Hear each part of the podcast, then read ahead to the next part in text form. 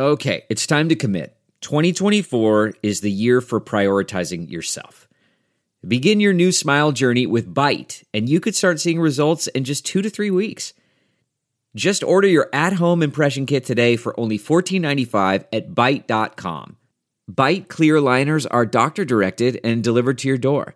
Treatment costs thousands less than braces, plus, they offer financing options, accept eligible insurance, and you could pay with your HSA, FSA.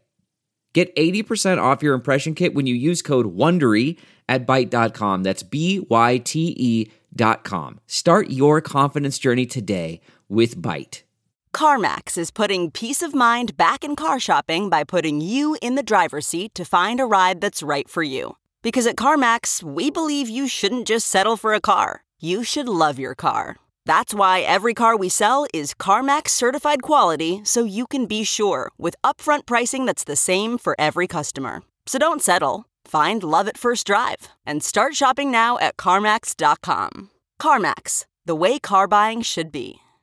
A shadowy cryptocurrency exchange is leaking money even as its users cry foul over frozen withdrawals. Good evening. I'm Stan Higgins, and this is late confirmation from Coindesk, bringing you the top stories from October 31st, the Bitcoin White Paper's 10th birthday. Also on today's show, former Federal Reserve Chair Janet Yellen has been gifted a small amount of Bitcoin, and new documents show that officials in India recently met to discuss a possible ban on so called private cryptocurrencies. Stay tuned for more on these stories on today's show. The world's largest cryptocurrency exchange, Binance, has frozen accounts that received more than 93,000 Ether from two wallets indirectly linked to the troubled Russian Bitcoin exchange, WEX. The accounts were frozen on October 25th, Leah Lee, a spokeswoman for Binance, told Coindesk. The action was taken in response to pleas from WEX users who have been watching the Ethereum blockchain the known location of a public wallet belonging to the WEX exchange, uneasily in recent months, while they have been unable to withdraw their funds from the exchange. These users traced the flow of funds through the Ethereum blockchain and concluded that the two wallets that sent the Ether to Binance in 25 transactions from August through October were controlled by entities related to WEX. The traders have expressed concern that they won't get their money back now that the funds have been moved to Binance. They are worried because WEX, a successor to the defunct BTCE exchange that inherited its infrastructure, has not allowed withdrawals from major cryptocurrencies like Bitcoin and Ether since July. Given a lack of answers or clarity about the state of affairs at WEX, frustrated users began filing police reports with Russian authorities earlier this month. You can read our full investigative report on Coindesk.com. She may not be a fan of Bitcoin, but former Federal Reserve Chair Janet Yellen now has a small amount of Bitcoin in her possession. On Monday, Yellen explained why she believes Bitcoin is not a useful form of currency during an appearance at the Canada FinTech Forum.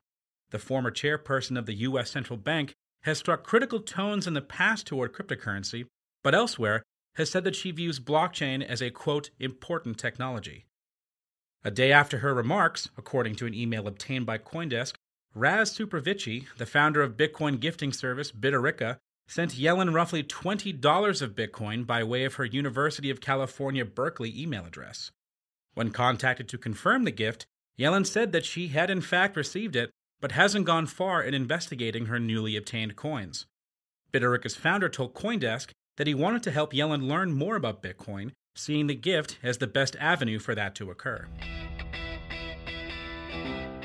The Indian government is considering imposing a ban on what it calls private cryptocurrencies in the country.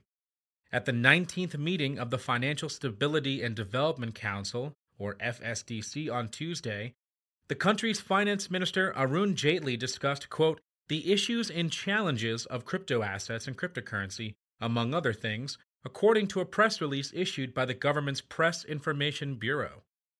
In the discussion, the Council was briefed on the quote, deliberations by a high level committee chaired by the Secretary of Economic Affairs to come up with an appropriate legal framework to ban the use of private cryptocurrencies in India. While the status of any framework for a ban is currently unclear, If it comes into effect, it would likely rule out the general use of cryptocurrencies by the country's citizens for exchange and trading. However, the wording seems to leave the country clear to launch a central bank digital currency, as has been previously been proposed. The meeting comes as the cryptocurrency industry in India is already in crisis following an April order by the Reserve Bank of India that prevented domestic banks from providing services to crypto firms such as exchanges. Since then, exchanges have been seeking alternative ways to keep their businesses from failing, including the launch of crypto to crypto trading. However, ZebPay, once the largest cryptocurrency exchange by trading volume in the country, shuttered its trading services last month. Furthermore, last week, an ATM run by the Unocoin exchange was seized by police and its co founder arrested.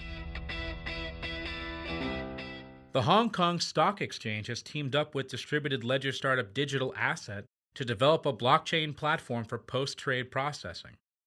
The two firms are exploring the development of a blockchain powered platform for HKEX's Northbound Stock Connect program, according to a spokesperson. The news comes after HKEX revealed in March that it was looking to follow the Australian Securities Exchange in putting settlement transactions on a blockchain based platform.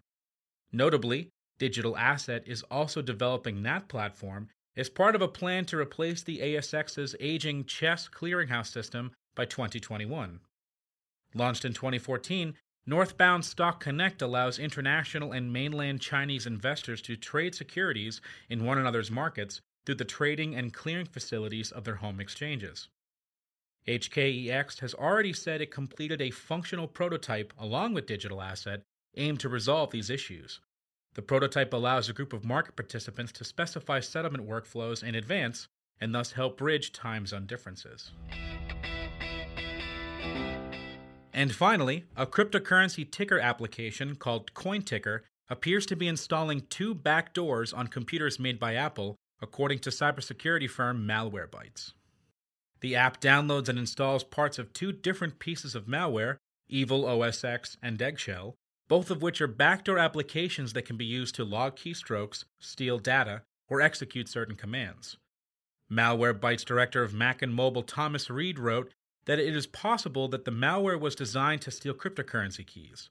CoinTicker acts as a legitimate application designed to present the price of a selected cryptocurrency on request. The user installing the app can choose between Bitcoin, Ethereum, Monero, Zcash, and others, according to a screenshot. However, the app also installs Evil OS X and Eggshell in the background. The app does not require root or other elevated permissions, meaning the user likely will not see any sign of infection. For more on today's stories and to subscribe to our newsletters, check out Coindesk.com. You can also find us on Twitter, Facebook, and Instagram at Coindesk.